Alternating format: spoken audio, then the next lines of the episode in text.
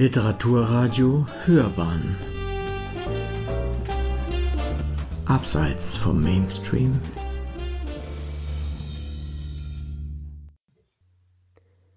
Lesen in Zeiten des Virus. Vier Bücher über Epidemien.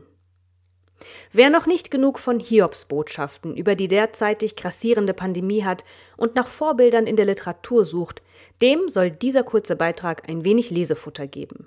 Denn natürlich haben Epidemien und die damit verbundenen Ängste und Mythen schon immer Stoff für hervorragende Literatur geboten. Von Poe bis King, von Historienschinken bis Horror, die kleinen Killer haben einfach zu viel Potenzial, sich in unsere Zellen und unsere Köpfe zu fressen. Unheimlich, unergründlich, unausweichlich. Ich präsentiere vier Meisterwerke der Literatur, in denen Epidemien eine wichtige Rolle spielen. Erstens der Klassiker. Die Pest von Albert Camus. In der fiktiven Stadt Oran bricht die Pest aus. Es ist ein schleichender Prozess, den man anfangs noch ignorieren, über den man theoretisieren und sich in Cafés streiten kann. Eine tote Ratte hier, ein verstorbener Nachbar dort. Doch schnell schwenkt die Lage um. Die Stadt wird abgeriegelt, das Misstrauen wächst, Menschen werden sich Feind. Im Chaos versucht der Arzt Bernard Rieu einen halbwegs kühlen Kopf zu bewahren und zu helfen, wo er kann, wenn er überhaupt helfen kann. Die Pest ist nicht umsonst ein Meisterwerk der europäischen Literatur. Feinfühlig, genau analysierend, sprachgewaltig.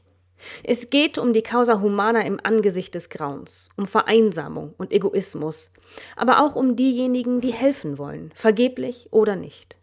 Geradezu wie ein Appell scheinen viele Passagen dieser Tage. Hier ein Beispiel.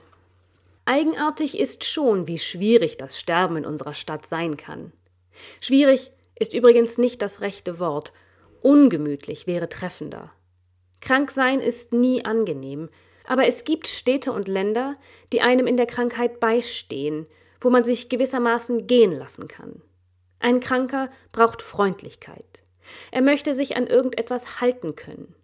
In Oran jedoch verlangt alles Gesundheit, die Maßlosigkeit des Klimas, die Wichtigkeit der Geschäfte, die abgeschlossen werden, die Nichtigkeit der Umwelt, das rasche Hereinbrechen der Dämmerung und die Art der Vergnügung. Ein Kranker ist hier sehr allein. Nun denke man gar an den Sterbenden. Er ist gefangen hinter Hunderten von Mauern, die vor Hitze bersten, während in derselben Minute eine ganze Bevölkerung am Telefon oder in den Kaffeehäusern von Tratten, Frachtbriefen und Diskonto spricht. Dann wird man verstehen, wie ungemütlich der Tod, auch der moderne Tod sein kann, wenn er einen an solch gefühllosem Ort ereilt.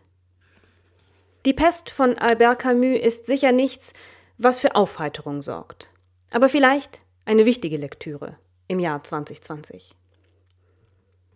Zweitens für Romantiker. Die Liebe in den Zeiten der Cholera von Gabriel Garcia Marquez. Nun, ich gebe zu, es geht nicht wirklich um die Cholera in diesem Buch. Die Epidemie ist ein stiller Begleiter. Sie bleibt im Hintergrund, wird hier und da mal thematisiert, während wir als LeserInnen der unfassbaren Liebesgeschichte zwischen Fermina und Florentino folgen, die sich in ihrer Jugend kennen und lieben lernen, dann doch ihre eigenen Wege gehen, um sich ein ganzes Leben später wiederzutreffen. Marquez erzählt poetisch wie kaum ein anderer. Seine Geschichte ist schwermütig und gleichzeitig lustig. Nicht umsonst ist sie ein Bestseller. Mit die Liebe in den Zeiten der Cholera kann man sich derzeit gut ablenken, in eine wunderbare, sinnliche Welt eintauchen, den beiden Liebenden auf ihrem langen Weg zuschauen und sich an der wunderbaren Sprache freuen. Drittens, etwas Experimentelles. Das Glück der anderen von Stuart Onan. Ein kleines abgeschiedenes Dörfchen namens Friendship kurz nach dem amerikanischen Bürgerkrieg. Jacob Hansen ist Sheriff und Bestatter in Personalunion, er ist der Hirte seiner Schäfchen, und so ist er verantwortlich, als das Dorf von der Diphtherie heimgesucht wird. Doch nicht nur das, im trockenen Sommer drohen gleichzeitig Waldbrände. Das Desaster nimmt seinen Lauf. Im Original hat das Buch den verheißungsvollen Titel A Prayer for the Dying. Onan erzählt in der zweiten Person Singular, also du, und zieht damit den Leser unnachgiebig in die Geschichte hinein. Das klingt dann folgendermaßen. Bei Tagesanbruch wachst du plötzlich auf und riechst die Butter in der Pfanne. Die Rollos sind oben, Aber Martha hat die Tür geschlossen, ihren Morgenmantel an den Haken gehängt. Draußen ist wieder herrliches Wetter, und du versuchst die Gedanken an den Sarg abzuwehren, den du am unkrautbewachsenen Friedhofsrand vergraben hast, an die Frau, die Doc in seiner Praxis eingeschlossen hat. Bei der Hitze breitet sich die Krankheit rasch aus, hat er gesagt. Du liegst da und beobachtest, wie die Blätter im Licht durchscheint werden. Es kommt dir ungerecht vor, dass dieses Wetter den Tod bringen kann.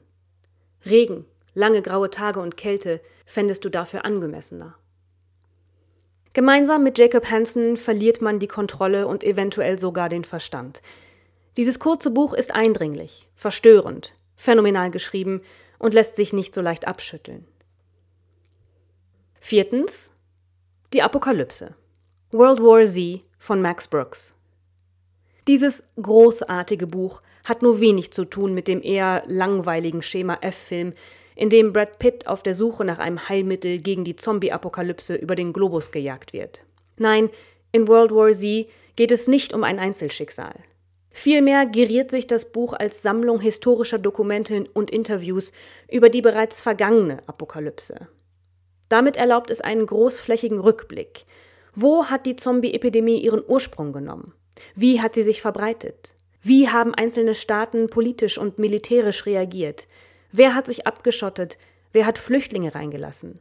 Und was davon war die schlauere Idee?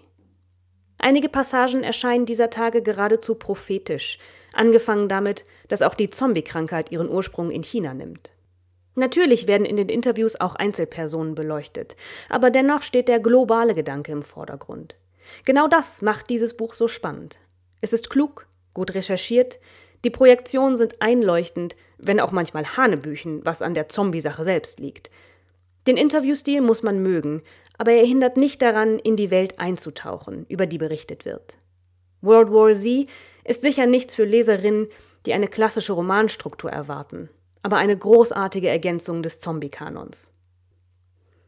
Damit wünsche ich viel Spaß beim Lesen und bleiben Sie gesund.